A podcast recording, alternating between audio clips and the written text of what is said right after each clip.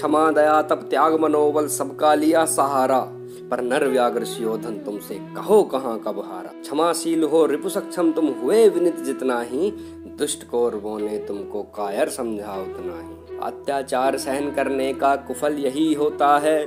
और उसका आतंक मनुष्य कोमल होकर खोता है। क्षमा उस भुजंग को जिसके पास गरल हो, उसका क्या जो दंतहीन विश्रहित विनीत, सरल हो। तीन दिवस तक पंथ मांगते रघुपति सिंध किनारे, बैठे पढ़ते रहे छंद अनुनय के प्यारे प्यारे। उत्तर में जब एक नाद भी उठा नहीं सागर से, उठी अधीर धधक पोरुष की आग राम के सर से। सिंधु देह धर त्राही त्राही करता आ गिरा शरण में, चरण पूज दास्ता ग्रहण की बंधा मूढ़ बंधन में। जब सच पूछो तो सर में ही बसती है दीप्ति विनय की। संधि वचन संपूज्य उसी का, जिसमें शक्ति विजय की। सहनशीलता, क्षमा, दया को तभी पूजता जग है, बल का दर्प चमकता उसके पीछे जब जगमग है। कविता का नाम है क्षमा और शक्ति। इसे लिखा है रामधारी सिंह दिनकर जी ने।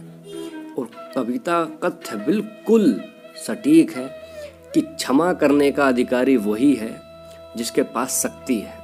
जिसके पास शक्ति ही नहीं, उसकी क्षमा का कोई मूल्य नहीं। इसीलिए जो अहिंसा और शांति की बातें वही कर सकता है जिसके पास शक्ति अशोक का उदाहरण हम देखते हैं कि उसने शांति की बात तब की जब उसने धरती को जीत लिया। वैसे ही यहाँ पर दिनकर जी ने श्री राम और कृष्ण जी के उदाहरण से बताया है कि जब तक उन्होंने विनय के वचन बोले, तब तक धर्म की स्थापना नहीं हुई। हिंदुओं को स्टीरियो कर दिया गया है कि आप तो शांति प्रिय हैं, सहिष्णु हैं, और वो इसी चक्कर में मरने को तैयार है कि हमें शांति रखनी है, सहिष्णु रहना है। लेकिन हमेशा याद रखिए कि शांति की बात वही करता है जिसके पास शक्ति हो। वरना अगर आपके पास शक्ति नहीं है तो आपके सभी शांति के दावे खोखले हैं। अगर आप भी इस कविता से सहमत हैं तो वीडियो को लाइक कीजिए शेयर कीजिए और इस चैनल को सब्सक्राइब कीजिए। और हाँ यलगार हो।